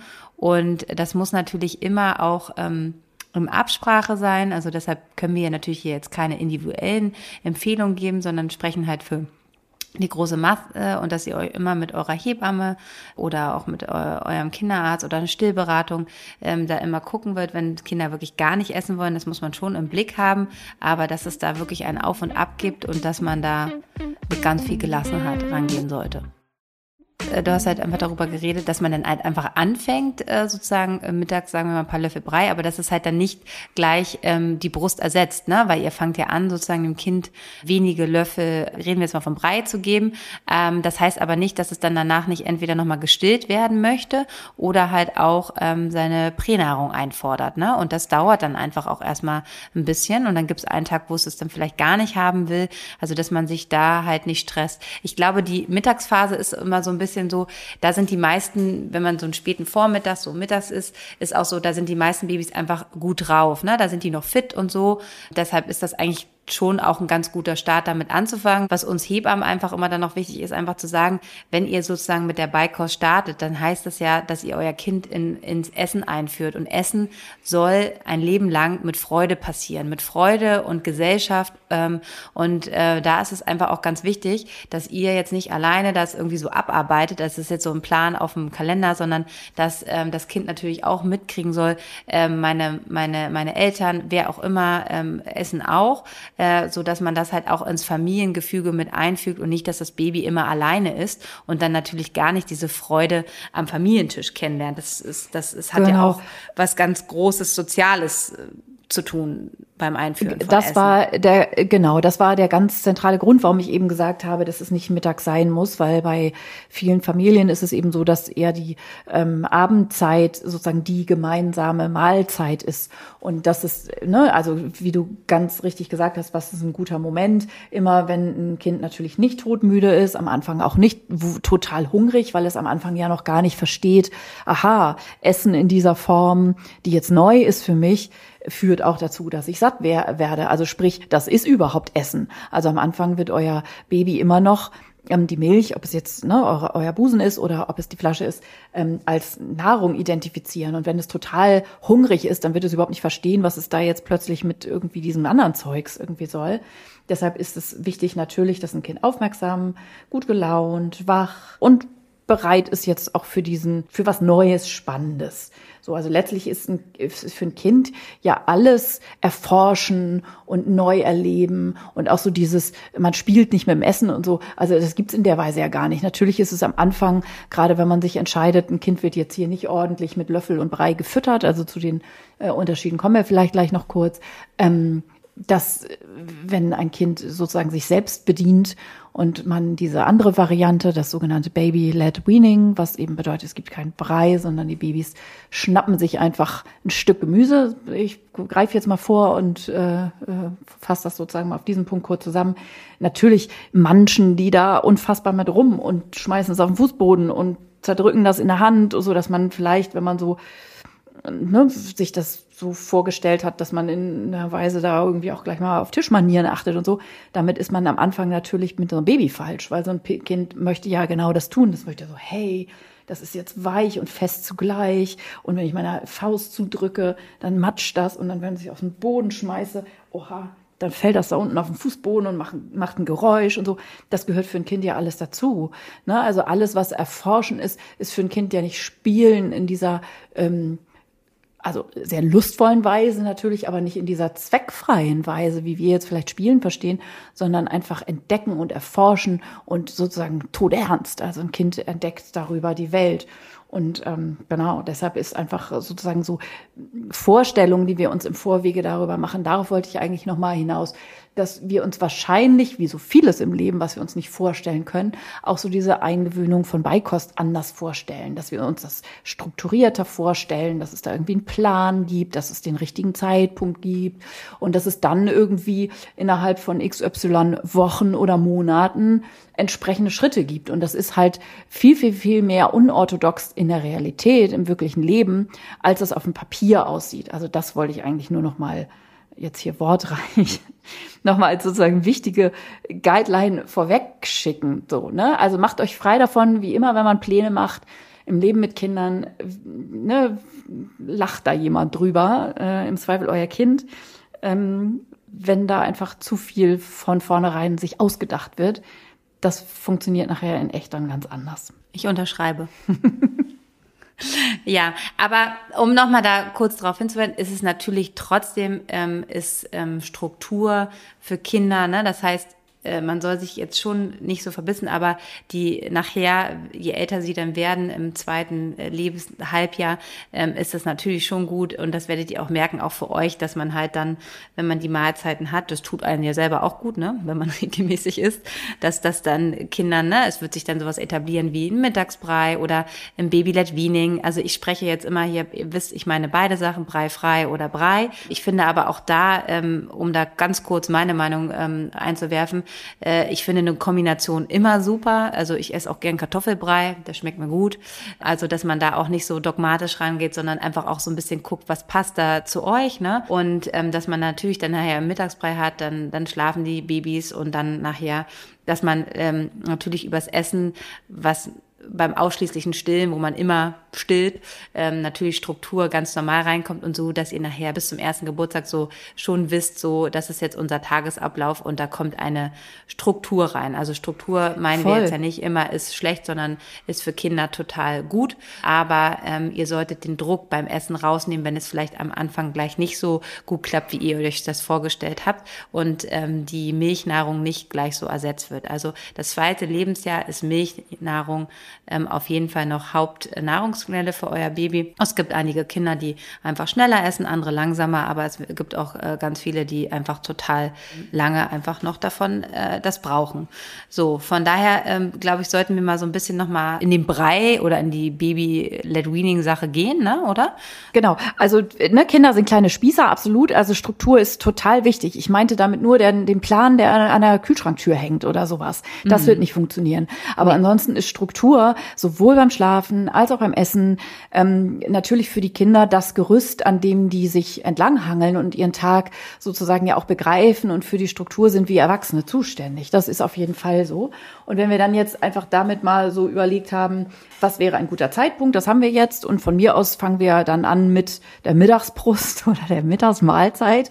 Ähm, wenn ihr euch jetzt entschieden habt, heute soll der sagenumwobene Teil äh, Tag sein, wo das Baby das erste Mal etwas anderes bekommt, kommt. Dann gibt es eben verschiedene Möglichkeiten, äh, wie ein Kind was zu essen kriegen kann. Die eine Möglichkeit mit Brei, die andere ohne Brei. Ohne Brei wird heutzutage gerne als Baby-led Weaning, haben wir eben schon gesagt. Also babygesteuertes oder baby-initiiertes Entwöhnen. Also sind alles so komplizierte Wörter, deshalb sagt man immer BLW, Baby-led Weaning. Das klingt irgendwie schmissiger. Ähm, aber das sind sozusagen zwei unterschiedliche Dinge, die genau wie Sissi richtig sagt, sich natürlich gegenseitig nicht ausschließen. Das heißt, ihr müsst euch nicht entscheiden, mache ich jetzt Brei oder mache ich jetzt äh, Baby-led Weaning. Das ist jetzt irgendwie sozusagen der neue Trend und da will man äh, sich natürlich nicht lumpen lassen. Also sprich, ich mache natürlich das, das äh, hippe Baby-led Weaning. Das ist natürlich alles Quatsch, weil äh, durchaus etliche Nahrungsmittel, zum Beispiel der Kartoffelbrei, zum Beispiel der Porridge, zum Beispiel auch irgendwie eine leckere pürierte Suppe oder sowas von uns Erwachsenen jetzt, ähm, das essen wir auch als Brei oder ein Joghurt oder sowas. Ne? Also die Idee ist eher eine andere als die Konsistenz. Es geht eher sozusagen davon aus, dem Baby sozusagen nicht passiv was reinzulöffeln, sage ich jetzt mal, sondern das Baby als autonomes und autarkes Wesen mit einzubeziehen. Das ist sozusagen von dem Angebot, was ich als Mutter ihm mache, sich das auch mitbestimmt herausgreifen kann und in seinem Tempo und auf seine Weise diese neuen Nahrungsmittel erkunden kann. Also es kommt sozusagen einfach noch eine weitere Ebene hinzu. Aber das schließt natürlich überhaupt nicht aus, dass ein Kind auch mit einem Löffel mal gefüttert wird, sondern ihr seid wie immer frei und flexibel in all diesen Dingen. Und das ist auch total wichtig, weil nichts finden Sissi und ich schlimmer als irgendwelche Dogmen. Genau.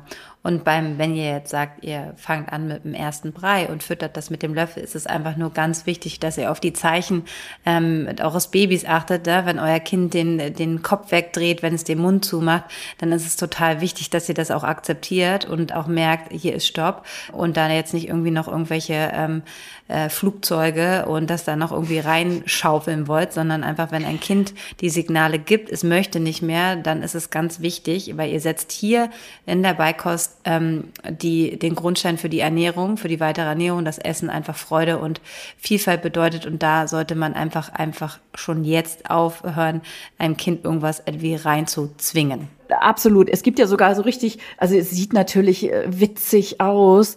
Äh, kann man so kaufen, so kleine Löffel, wo hinten echt so ein, weil du gerade Flugzeug sagtest, echt so ein Flugzeug dran ist. So, ne? Also wenn ihr so mit, wenn ihr mit sowas anfangt, dann könnt ihr euch im halben Jahr eine Cloudsmütze aufsetzen, damit euer Kind irgendwie was isst. Ein Kind soll essen, weil es Bock hat auf Essen und weil es lecker ist und weil es Hunger hat. Und wenn es nicht lecker ist und nicht hungrig ist, das ist ja genau das, was wir lernen müssen. Ey, wie verkorkst sind da viele Erwachsene, dass sie eben genau diese diese Kompetenz, die so ein Baby eigentlich hat, nämlich nicht mehr haben, wann habe ich Hunger, wann bin ich satt, äh, was tut mir gut, was ist gesund und so.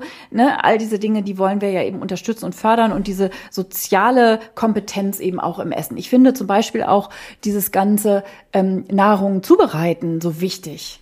Ähm, also, dass ein Kind auch daran teil hat, ne? dass es eben so wichtig ist, dass ähm, auch diese, diese also ich habe, äh, ich, ich kann, glaube ich, also zumindest fällt mir das immer auf, wenn ich bei anderen Leuten bin, ich kann, glaube ich, ziemlich gut kochen, so, ohne mir dessen wirklich bewusst zu sein, weil meine Oma Ostpreußin, die hatte ein Gut, also bevor sie da äh, geflohen ist, und die konnte einfach kochen, kochen, kochen. Und heutzutage können so viele Leute, die sind überfordert damit, weiß ich auch nicht, irgendwie eine Mehlschwitze zu machen oder sowas. Und es muss hau Hauptsache Quinoa und irgendwie Cranberry-Topping obendrauf und so.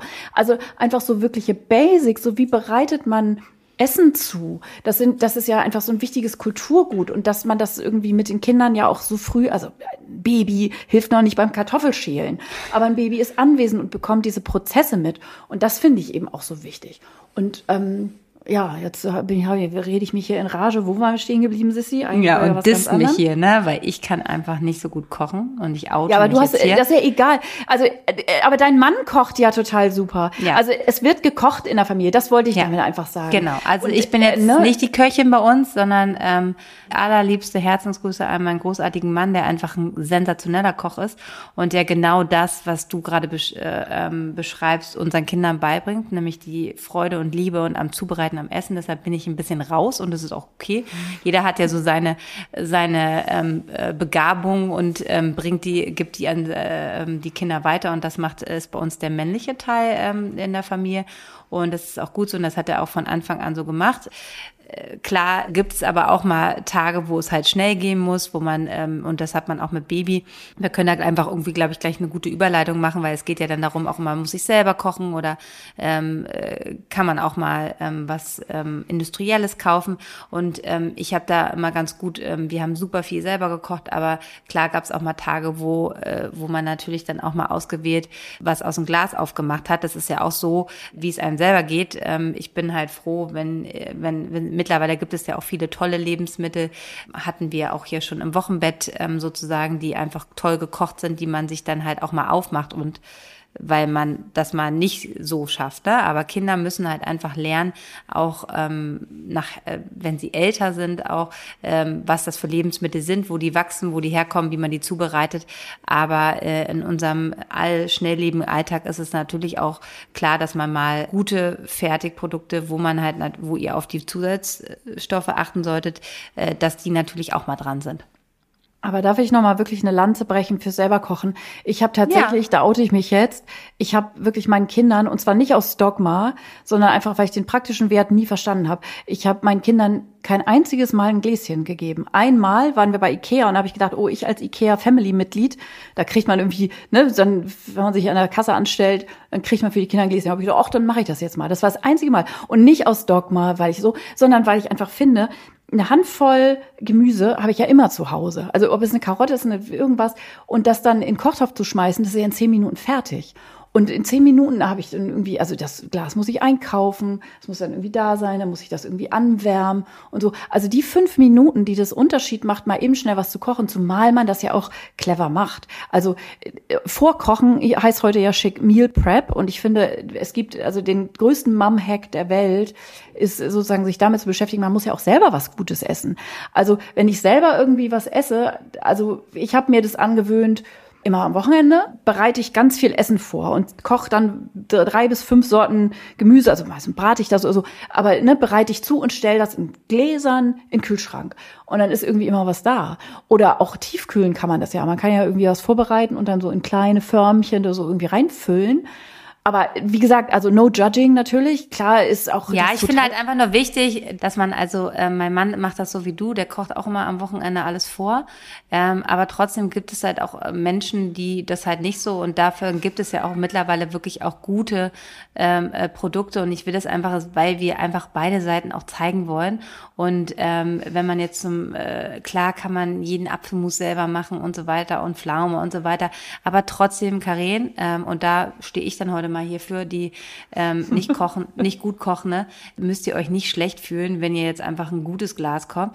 Wichtig ist halt, wenn ihr diese Dinge tut, ähm, ich finde halt, es ist super verwirrend, wenn man ähm, bei den Drogeriemärkten steht halt oder auch im Bioladen, ähm, dass es einfach so ein hohes Angebot gibt und das ist halt einfach so, so verwirrend. Und das ähm, Spaghetti Bolognese aus dem Glas äh, für den vierten Monat, dass ihr das natürlich Boah. nicht kauft, ist ja wohl klar. Aber wenn ihr jetzt einen Apfel oder ein reines oder ein Kürbis oder so, ihr müsst halt einfach auf die, ähm, auf die Zutatenliste immer gut gucken. Ähm, da sollten halt keine Zucker zugesetzt sein und ähm, da auch nochmal hier äh, im Prenzlauer Berg wohnen und du bist ja jetzt in Ottensen, das ist ja der Prenzlauer Berg ähm, von Hamburg. Ich bin in das, einem Spüttel, um das Ach so, Entschuldigung, Entschuldigung, aber ich glaube, Ottensen ist auch so der Prenzlauer Berg von Klar. Hamburg, oder?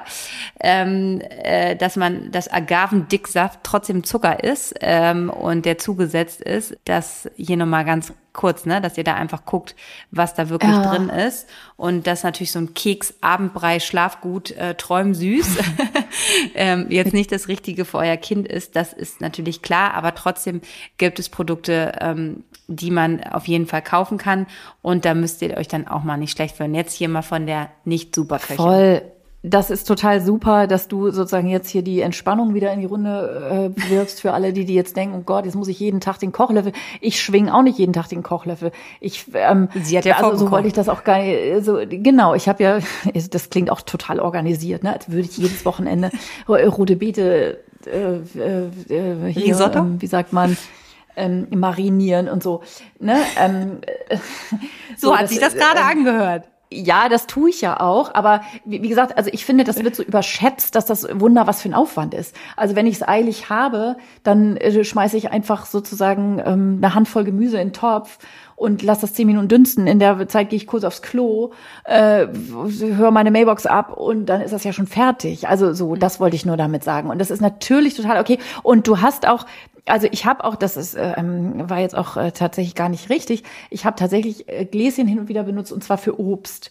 Ja. Ähm, so ne, so weil, ähm, also ich habe so, aber ich fand so dieses, ähm, ich habe früher tatsächlich in meinen Beikostkursen echt so eine Verkostung gemacht. Und zwar habe ich da unterschiedliche Gläser, also was weiß ich, Karotte und Kürbis und Blumenkohl oder sowas aufgemacht und mit verbundenen oder geschlossenen Augen die Leute probieren lassen was das ist. Und es ist einfach in dem Gläschen, das ist einfach eine Konserve. Und so schmeckt das auch. Es schmeckt einfach identisch. Und ich habe gerade gestern, ne, habe ich so lecker, habe ich so einen Blumenkohl genommen und habe daraus so, so ne, weil ich hab, wir sind ja nur zu dritt, so und da habe ich aufgeteilt, habe ich die Hälfte für mich so nur ganz kurz blanchiert, kurz in die Pfanne geschmissen mit ein paar Mandelblättchen, ein bisschen Curry drüber, äh, irgendwie so. Und das kann man dann kalt oder warm essen, total lecker, hält sich vier Tage im, im Kühlschrank. Und den Rest habe ich einfach irgendwie köcheln lassen, habe das mit so ein bisschen äh, Kartoffeln einfach so zermanscht und, und dann Butter rein, ähm, Sahne rein, bisschen Petersilie dazu. Das leckerste Essen der Welt. So, wo ich einfach so ein totales Kinderessen natürlich, so eine Kartoffel-Blumenkohlmatsche. Äh, Aber das schmeckt doch ganz anders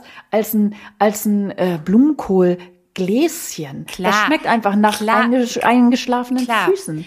Aber du so, weißt und einfach halt, so dieses. Nee, nee, ja, ich, ich sehe da, ich bin da total bei dir. Und eine Beikost-Einführung oder die Beikostzeit mit dem, äh, mit den Kindern ist ja auch nochmal so ein Umdenken von seiner eigenen Ernährung, weil man sich dann nochmal mehr damit beschäftigt. Und das ist auch super. Voll. Und vielleicht auch ein Start für eine neue Kochkarriere war bei mir es nicht, weil Gott sei Dank habe ich einen Koch als Mann. Äh, ähm, also mein Mann hat in, in seinem früheren Leben ähm, wirklich nach seinem Abitur hat er Koch gelernt, weil er das einfach liebt. Äh, und das sind wir ihnen sehr dankbar. Und meine Ach, Kinder echt? Das und wusste ich, ich gar nicht. Ja, ja, der hat im der Atlantik Hotel in Ah. Hamburg Koch gelernt. Also ist ein gelernter Ja, Koch. wow. Bin ich Happy Oh, Wife. ja, Ne? wow. Ja, Ja, aber Richtig sicher. wow. Mhm. Neidisch. Und von daher, von daher, ähm, äh, klar, ihm macht das auch so, so viel Freude wie dir. Mir macht das halt keine Freude. Und ich möchte einfach nur ein bisschen die Lanze brechen. Äh, und es ist auch gut, dass wir nicht immer, äh, wir, in den wichtigen Themen sind wir immer einer Meinung, aber dass man halt auch, wenn man da ausgewählte Produkte hat und auf die Zutatenliste achtet, dass da jetzt nicht noch ähm, äh, Zucker hinzugefügt sind und, äh, und so weiter, dass man das auch mal machen kann und dann halt nicht sch äh, schlecht ist. Aber trotzdem ist eine Beikostzeit, ähm, ähm, äh, liebe ich Kinderessen. Also das muss ich ganz ehrlich sagen. Ich liebe halt, wenn mein Mann der hat das immer gemacht für die äh, Kinder ähm, gekocht und den Brei und so weiter. Also ich habe den immer gerne mitgegessen, seinen Brei. Und von daher ähm, ist es, glaube ich, jetzt auch geklärt, das Thema zwischen euch. Also wenn ihr selber kocht, habt ihr natürlich, schmeckt es immer anders. Ne? Ähm, das ist auch so wie mit der Muttermilch. Eine Muttermilch schmeckt auch immer anders als eine Pränahrung, wo wir wieder beim Thema sind. Aber trotzdem möchten wir natürlich auch die Mütter hier ansprechen, die halt aus irgendwelchen Gründen auch immer sich für eine Pränahrung entscheiden. Deshalb werden die Kinder natürlich trotzdem groß. Aber eine Muttermilch ähm, schmeckt immer anders, weil ihr äh, jeden Tag andere Dinge esst. Das heißt, sie ist äh, vom Geschmack her immer anders. Und so ist es natürlich auch, wenn man Brei selber kocht.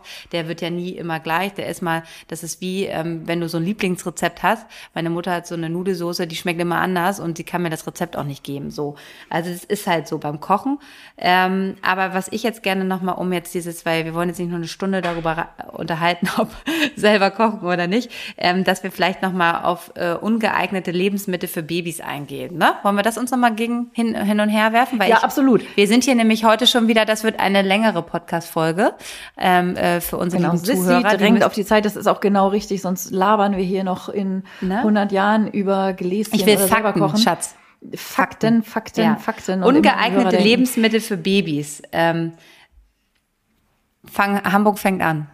Äh, Hamburg fängt an, ja. Also natürlich ha- hast du ja eben schon angesprochen, Zucker auf der ersten Linie und zwar ähm, in jeder Form. Sissi hat eben schon den Agavendicksaft angesprochen, was ja auch gerne das Bio, Dinkel, Vollkorn, Rosinenbrötchen, also Trockenfrüchte zum Beispiel, sind unfassbar süß und sie kleben vor allen Dingen auch in den Zähnchen drin. Also ne, wenn die Kinder dann, was weiß ich, elf Monate alt sind und da irgendwie dann langsam auf sowas auch drauf rummümmeln oder sowas. Also dass ihr auch auf den versteckten Zucker sozusagen äh, äh, guckt, dass ihr, was ich auch nicht, Joghurt, natürlich kein Fertigjoghurt nehmt. Da gibt es ja immer diese schönen Bildchen, wie viel in Pyramiden gestapelte Zuckerwürfel in Sachen dann so drin sind. Ähm, Im Prinzip alles, was Kinder Punkt, Punkt, Punkt heißt, ist irgendwie meistens süßer als das andere. Also Zucker ist aus verschiedenen Gründen. Erstens, weil weil Kinder sich auch an diesen Süßgeschmack adaptieren und gewöhnen und dann wollen die nie wieder was anderes. Das ist eine. Und das zweite ist natürlich die wichtige Kariesprophylaxe und die Kariesbakterien, die im Mund sich tummeln oder tummeln können die ernähren sich eben genau davon. Das heißt, gebt ihnen nichts zu essen und auch eben kein äh, kein Zucker, also oder keine diese speziellen Kinderprodukte. Also das, warum müssen Kinderkekse in Tierform daherkommen? Also für einen dreijährigen Kindergeburtstag ist das ja irgendwie vielleicht mal ganz nett, aber so für den Alltag, dann will euer Kind nie wieder einen Dinkelcracker essen oder so. Die sind ja nicht doof. Ähm, ne, so, also ich habe da irgendwie auch mal einen Insta-Post, wo ich so rumgerantet habe über dieses ähm, spezielle, artifiziell für mich total Kinderessen. Das geht ja dann nachher im Restaurant genauso weiter. Wieso muss dann so ein Kinderessen Biene Maya oder Captain Igloo oder äh, ne, das ist immer kleines Schnitzel mit Pommes oder äh, Fischstäbchen mit Pommes und so und das steht dann für Kinder auf der Karte. Also meine Kinder haben nie sowas gegessen. Kein Wunder, wenn die dann nichts anderes mehr wollen. Fokus. Ähm, so. ha? Ich verstehe dich total und ich liebe dich sehr dafür, ja. Ähm, das stimmt. Habe ich jetzt schon wieder was Falsches gesagt? Okay, ich, nee, ich höre jetzt du hast nichts mit, mit, du, mit du hast nichts mit Dissen. Ich wollte eigentlich nur sagen, kein Zucker und nicht so viel artifizielles Kinderessen. Genau. Ähm, das wäre echt ein geiler Podcast, wo wir meinen Mann hätten mit einladen können, weil der hasst auch die Kinderkarte. Der will, dass die Kinder alles essen, ob Muscheln, ob was auch immer. Ähm, äh, da könntet ihr euch ja wirklich, ähm, äh, Mono, könntet ihr euch wirklich einen super guten Dialog führen. Bin ich total bei dir. Ha, äh, haben wir aufgenommen. Du hast jetzt Zucker ähm, angesprochen. Ähm, Gewürze ist ein Thema. Ähm, ne? Also Kinder sollen natürlich kein stark Gewürzes essen.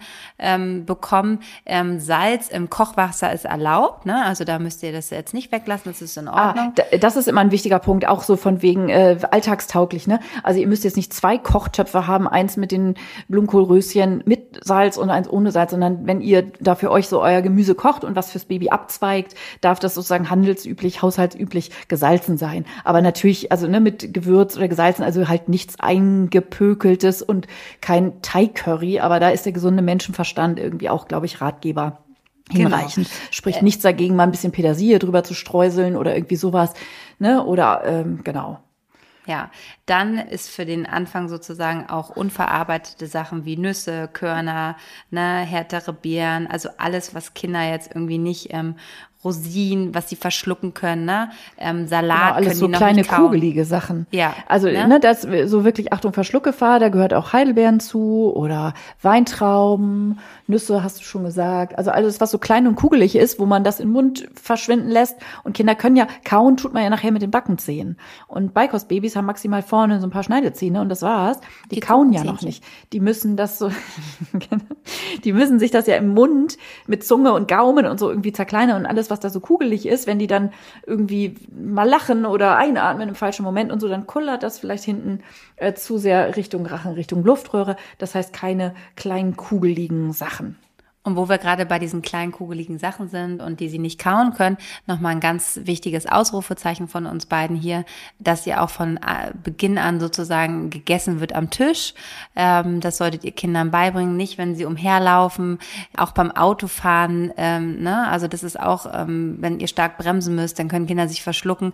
Also wenn man Oder da Buggy. im Buggy frühzeitig einfach an, äh, also frühzeitig einfach anfangen, gegessen wird am Tisch oder man setzt sich hin, ne? nicht, dass sie mit diesen auch Apfelstücken äh, ähm, so äh, umherlaufen. Das ist nochmal ein ganz äh, wichtiger Punkt zur, ähm, zur Vermeidung von Unfällen vom Verschlucken. So, genau, Verschluck und, und, und Unfälle, ne, häufig auch so in so Sondersituationen. Kindergeburtstag, äh, was weiß ich, Laterne laufen und so, ne, also so, oder auf dem Spielplatz, also auch vielleicht als Message an ne, Mütter und Väter, auf dem Spielplatz wird gespielt und nicht gegessen. Also immer dieses Essen unterwegs und im Buggy und so, was ja auch immer schnell so ein, ich sag jetzt mal, ruhigstellen ist, so, ne, auf dem Weg von der Kita nach Hause, äh, dem Kind was in die Hand drücken, zum Mampfen und so das äh, kann man natürlich alles auch machen, aber ne, ich finde ja immer gut, dass man weiß, was man tut und dass man reflektiert, was man tut und dass man das natürlich auch mal darf. Aber wenn das so die Regel ist, dass die Kinder in allen Situationen immer was mampfen, ähm, dann können die sich dabei erstens verschlucken und zweitens darf man sich dann auch nicht wundern, wenn die am Abend dann gar keinen Hunger mehr haben, weil die ganzen Tag der bestand aus lauter Zwischenmahlzeiten. Ja, rohe tierische Produkte, Rohmilch, Eier, Fisch und Fleisch, das ist auch, ähm, sind keine Lebensmittel, ähm, die, also das roh ist für, für Babys, ne? Also damit Kein Steak Tartar.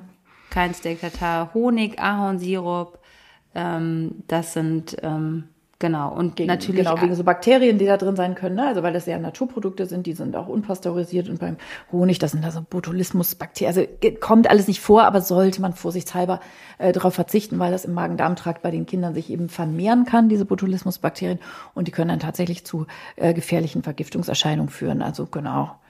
Ja. Genau, und wenn ihr dann halt sozusagen anfangt mit eurer Beikost, dann startet man ja meistens mit milden Gemüse, also Kürbis, Karotte, ähm, Pastinake. Aber hier nochmal auch ein kurzer Tipp von uns.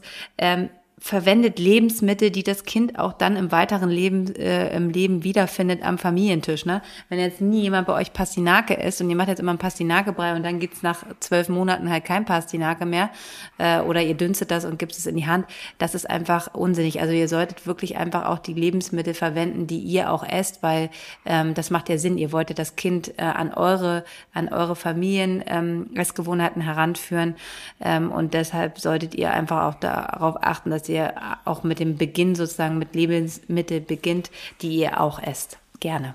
Oder ihr probiert ganz viel Neues auf und ähm, fügt dann die Pastinake in euer Leben ein und es gibt dann nachher immer leckere Pastinakensuppe, was ja auch wirklich, also Boah, Wurzelgemüse schneck lecker ist, ne? Also ich mag das. Ja, aber Pastinake, ganz ehrlich, also ich habe das tatsächlich so gemacht, dass es in der Zeit, wir hatten natürlich dann, wie sich das gehört, eine Biokiste ne, vom Gut Wolfsfelde hier in Hamburg um die Ecke. Und ähm, da war natürlich dann immer Pastinaken drin. Aber dieses Lokale und ähm, Regionale, das ist auch aus anderen Gründen, also nicht nur, weil das jetzt natürlich nachhaltig ist und so, sondern einfach auch, weil wir ja Gene mitbringen. Und das für uns, also ne, für die Menschen unter uns mit eher einer europäischen Genstruktur ja auch nicht umsonst sozusagen das die Jahrhunderte alten Gene in sich tragen, genau diese Sachen eben besonders gut zu vertragen. Also sehr tropische Obstsorten zum Beispiel, also weiß ich nicht, Ananas und Kiwi und so, die auch dann noch sehr enzymhaltig sind, werden von Babys einfach auch nicht so gut vertragen. Babys, die in diesen Ländern aber wiederum heimisch sind, dann eben schon eher. Also das hat auch immer so eine ganz spannende genetische Komponente noch. Also esst einfach lokal, also so es euch möglich ist. Natürlich darf man auch mal was fancy essen, aber äh, ne, genau. Das geht ja um den Übergang zur Beikost am Familientisch. So, Sissy zeigt mir schon hektisch dass wir jetzt schon eine Stunde, über eine Stunde hier reden und wir sind Nee, ich sag ja nicht hektisch. Nicht Guck mal, jetzt verpetzt sie mich auch noch. Ich sag halt immer, ich bin ja immer, ich bin ja, das ist auch gut, das ist wie so eine Ehe. Ich bin halt diejenige, die dann immer noch mal für euch zusammenfasst und dann Sissi, das ist super. Das mein ist Professor. Total genau richtig. Ne? Und ähm, ihr wollt ja sozusagen, ah, ich denke halt immer, alle, die jetzt hören wollen, natürlich auch die Fakten wissen und damit ihr natürlich, ihr werdet sowieso alles richtig machen. Ähm, wir werden auch in unsere Show Notes nochmal auch ein, zwei Buchtipps vielleicht reinmachen, damit ihr nochmal Dinge nachlesen könnt von Büchern, die wir für sinnvoll halten. Ähm, Unbedingt Babyernährung zum Beispiel von Anja, ne? Das ist toll. Genau. Wenn dein Buch irgendwann rauskommt, dann kommt das irgendwann dann auch nochmal da rein. Da wird es bestimmt auch einen Teil geben. Also ihr merkt, merkt schon, ist es eher ähm, das Schöne, dass sich so 2009, 2010 das so verändert hat, die Beikost, was du vorhin angesprochen hast zu Beginn. Ähm, da war man so sehr auf Allergieprophylaxe. Jetzt ist es wirklich eher so ähm, zum Stand heute, wenn ihr den Podcast vielleicht in fünf Jahren hört, dann wird sich wieder alles geändert haben. Zum Stand heute ist es eher so, dass wir die Lebensmittel, die wir gerade genannt hat, dass ihr diese alle nicht geben sollt. Aber ansonsten ist es eher so ein Free Flow, dass man gar nicht so viel falsch machen kann, dass ihr euch probieren kann. Das ist jetzt nicht so, dass ihr erst ein Lebensmittel dann das andere so ein Bauchkassenprinzip, sondern dass ihr einfach wirklich eher guckt, ähm, was tut eurem Baby gut und dass ihr dann halt damit startet mit äh, Gemüsebrei. Dann geht man natürlich nachher auf so einen Obstgetreidebrei ähm, zum Abend hin eher so. Aber das ist nicht mehr so dieses so, das darf ich jetzt nicht, sondern eher darauf achtet, diese Lebensmittel sind nicht geeignet. Alles andere könnt ihr euch probieren und für euch in euren Alltag, ähm, euren Beikostalltag einfach ausprobieren und da für euch das Richtige finden. Und ich glaube, das ist ganz toll. Das ist zum Stand heute so ist, weil das nimmt natürlich auch einfach ganz viel Druck und ihr braucht jetzt nicht diese furchtbare äh, Pyramide da, ähm, ähm, so einen Plan haben jetzt, sondern dass ihr einfach wirklich ganz genau guckt, was tut ähm, eurer Familie, vor allen Dingen eurem Baby gut und baut da dann ein gesundes Essverhalten auf mit den Lebensmitteln, die in eurer Familie gut sind, sondern wir haben euch jetzt sozusagen die wichtigsten Sachen gesagt, die ihr nicht tun sollt und diese Lebensmittel nicht. Und ähm, dann gibt es natürlich noch mal viel speziellere Sachen. Da können wir uns aber jetzt nicht so eingehen. Vegan ist natürlich jetzt ein Thema. Ähm, und ähm, vegetarisch könnten wir noch mal kurz sagen. Also man muss jetzt nicht, also ich finde es, also wie hast du das gehabt? Also ich habe sehr lange sehr vegetarisch äh, mit den Kindern auch gearbeitet. Finde das auch echt nicht so lecker, da jetzt immer dieses, also vor allen Dingen aus dem Glas, wenn wir jetzt in die Industrie. Boah, wie Katzenfutter. Ja, das finde ich schon ziemlich eklig, ne? Also. Genau, also ich glaube, meine Kinder haben sich irgendwann eine Scheibe Schinken von meinem Brot geschnappt oder irgendwie sowas. Also das, was natürlich keine geeignete äh, Beikostnahrung ist. Aber das ging mir genauso. Also Fleisch im Urzustand muss man ja kauen, wegen der relativ zähen Fasern. Ähm, die äh, offiziellen Empfehlungen sind ab dem achten Monat eben auch Fleisch zu ergänzen. Da geht es dann um das Eisen. Das geht aber auch natürlich pflanzlich, indem ihr ordentlich Hirse mit Vitamin C den Kindern irgendwie gebt. Linsen, so. ne? das ist auch ein, äh, eine gute äh, Eisenquelle. Genau, also da gibt's natürlich schicke Tabellen, für die jetzt so ein Podcast-Format dann irgendwie auch nicht so geeignet ist. Omega-3 ist noch wichtig, einfach für die Kinder. Das heißt, dass man Fisch, das zerfällt ja auch ganz gut im Mund ähm, den Kindern, die schon so ein bisschen Mundmotorik beherrschen, also spätestens wenn die acht Monate alt sind, da so ein kleines gedünstetes Stückchen Seelachsfilet, das können die ja so gut we wegmuffeln. Ne, da ist ordentlich Eiweiß drin, aber eben auch ähm, Dinge, die äh, hauptsächlich in äh, Quellen mariner Herkunft vorkommen, Jod zum Beispiel oder eben Omega-3. Ähm, das ist dann irgendwie ganz gut. Milch ist häufig auch ein Thema, so wann dürfen die, also weil du gerade dieses äh, Antiallergene angesprochen hast, also man weiß eben, und das hat man an, macht man heutzutage anders als früher, also vor dieser Umstellung 2009, 2010, da hat man sozusagen alles, was potenziell Allergen ist. Es gibt eben potenziell allergene Nahrungsmittel, also die häufiger Allergien auslösen später im Leben ähm, als andere. Das ist zum Beispiel eben das Kuhmilcheiweiß, das ist auch Fisch, Meeresfrüchte generell. Ähm, so, da hat man früher das so gemacht, dass man gesagt hat, ah, so lange wie möglich weglassen. Und heute weiß man, das Gegenteil ist der Fall. Es ist sogar günstig, dass das Kind vor allen Dingen während der Stillzeit, also während es noch Immunglobuline unter sozusagen diesem immunologischen Schutzschirm Muttermilch an die Beikost gewöhnt wird, dass das ein guter Allergieschutz ist, diese kleinen Mengen, die es am Anfang ja nur sind in der Beikost, dem Kind sozusagen allmählich und relativ früh schon anzubieten. Also ihr könnt äh, ganz konkret eurem Kind natürlich auch schon Milchprodukte anbieten, auch etwa ab dem achten Monat. Und man würde da dann aber mit fermentierten oder vergorenen Sachen anfangen, wie zum Beispiel Löffeljoghurt äh, oder Quark oder ein Stückchen Käse oder irgendwie sowas. Wenn die Kinder acht Monate alt sind, dann können die das sehr wohl schon kriegen. Milch als Getränk brauchen die nicht. Das ist ja eher ein Nahrungsmittel als ein Getränk natürlich, weil sie das ja über die Muttermilch über, oder über die Prämilch noch weiterhin zusätzlich bekommen. Ah, wir haben einen Punkt, den sollten wir noch, wo du gerade von Trinken sprichst, ne? Also mit Einführung der mhm. Beikost. Mhm ähm, das haben wir irgendwie noch gar nicht gesagt. Ähm, solltet ihr natürlich anfangen, ähm, den Kindern auch Wasser zu geben ne? und ähm, dass sie das auch sozusagen Wasser zu etablieren. Äh, und das sollte auch die Haupttrinkquelle sozusagen sein, dass Kinder halt lernen, einfach ähm, Wasser zu trinken. Und dafür äh, könnt ihr das einfach in kleinen Schnapsgläsern oder auch generell das Trinken aus dem Glas einfach ist wichtig, dass man ihnen das beibringt. Und sobald sie feste Nahrung, Brei oder äh, Baby-led Weaning machen, äh, solltet ihr immer zum zum Essen auch Wasser mit anbieten, dass sie ähm, lernen sozusagen zu trinken. Und ähm, diese ganzen Nährstoffe, die Karin hier gerade so schön auch schon angefangen aufzuzählen, die sind wirklich ganz, ganz toll aufgelistet ähm, für alle zum Nachlesen in dem ähm, Buch unserer lieben Kollegin äh, und äh, Freundin Anja Garza. Die hat wirklich, ähm, das heißt Babyernährung, ne? Babyernährung, da hat sie. Das heißt Babyernährung. Ja, genau, äh, genau, das packen wir euch in die Shownotes. Das, äh, da hat sie das wirklich ganz schön aufgelistet, wo ihr ähm, Eiweiß, Calcium, Magnesium, wo ihr einfach genau seht, wo die Quellen sind, ähm, was die Aufgabe dieser bestimmten ähm, Nährstoffe sind. Da könnt ihr das auf jeden Fall nochmal wunderbar nachlesen. Aber ähm, Wasser solltet ihr eurem Baby äh, zu trinken gehen und keine Apfelschorle. Genau, und auch kein Tee. Also alles, was nach irgendwas schmeckt. Also wenn ein Kind, wenn ihr anfangt mit Tee, dann ist es halt als nächster Step ist es dann eben schnell die Apfelschorle. Und Wasser, also ne, auch Kindergarten- und Schulkinder sollen ja weiterhin Wasser trinken. Und deshalb fangt ihr am besten genau damit an. Und es gibt, also kann man auch ganz normales Leitungswasser nehmen. Äh, man muss kein Babywasser kaufen, zum Beispiel. Man muss auch kein Wasser mehr abkochen ähm, in dem Alter, um den Kindern das zu trinken zu geben. Und wie Sissi eben schon gesagt hat, aus einem normalen Trinkgefäß. Also natürlich könnte für unterwegs hat man dann irgendwie vielleicht auch mal eine Schnabeltasse. Aber für den Alltag zu Hause ähm, Glas. Ne, geht von Anfang Becher. an ein kleines Glas, ein kleiner Becher. Ähm, das kann ein Kind am Anfang natürlich noch nicht selber halten, aber ne, dass sie einfach dem Kind so dieses andere Trinken, was es ja ist, auch äh, dann auf diese Weise äh, nahe bringt, dass die das dann auch eben lernen können. Genau. Ich habe jetzt Hunger. Ich auch. Ich habe richtig Hunger. Wir eben schon eine Milchschnitte so verputzt. Milchschnitte, nur mal eben so, auch wenn das Wort Kinder darin vorkommt, ist keine geeignete. nur für, für Autorinnen. Mag, ja, ist äh, totaler Junk. Das ist so mein Guilty Pleasure. Ich finde ja Kindermilchschnitte super, ja. voll ungesund.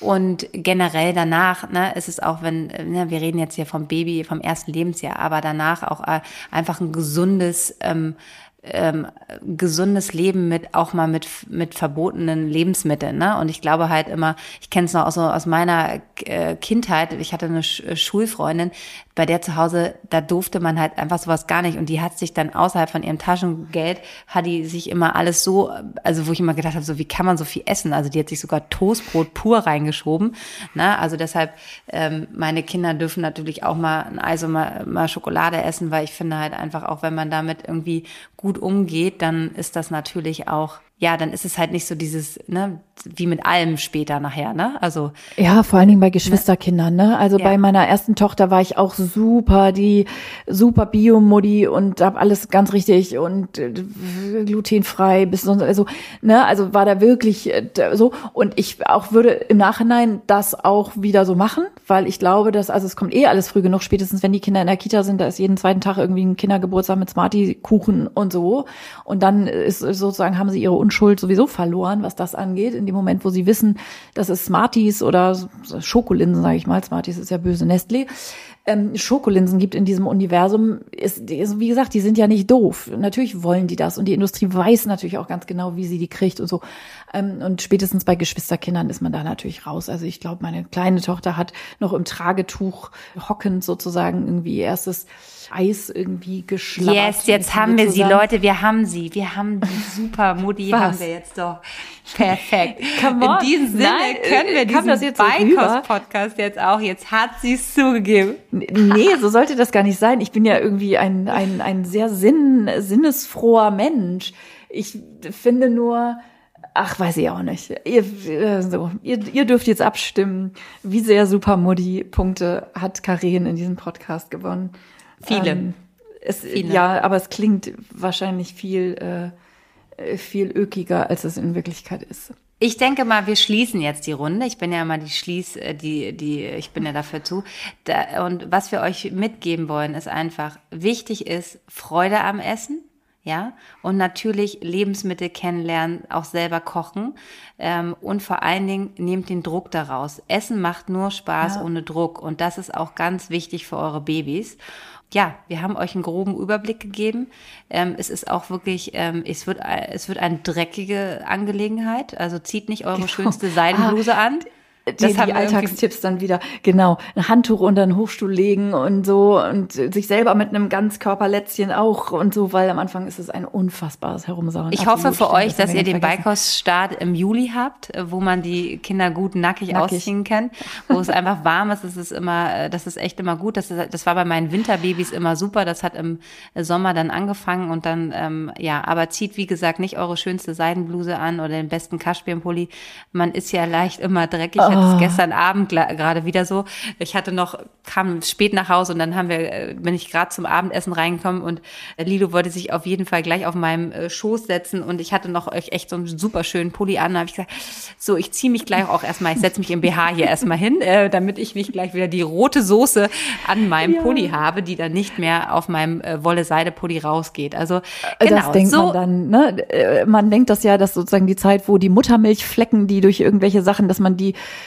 Klamotten dann ganz hinten in den Schrank gehängt hat und nee. irgendwie nur ins Sweatshirt und T-Shirt, was dreimal am Tag irgendwie in die Waschmaschine wandert. Wo hat man, wo hat das Kind einen jetzt noch angekotzt und wo ist ein Milchfleck gesickert?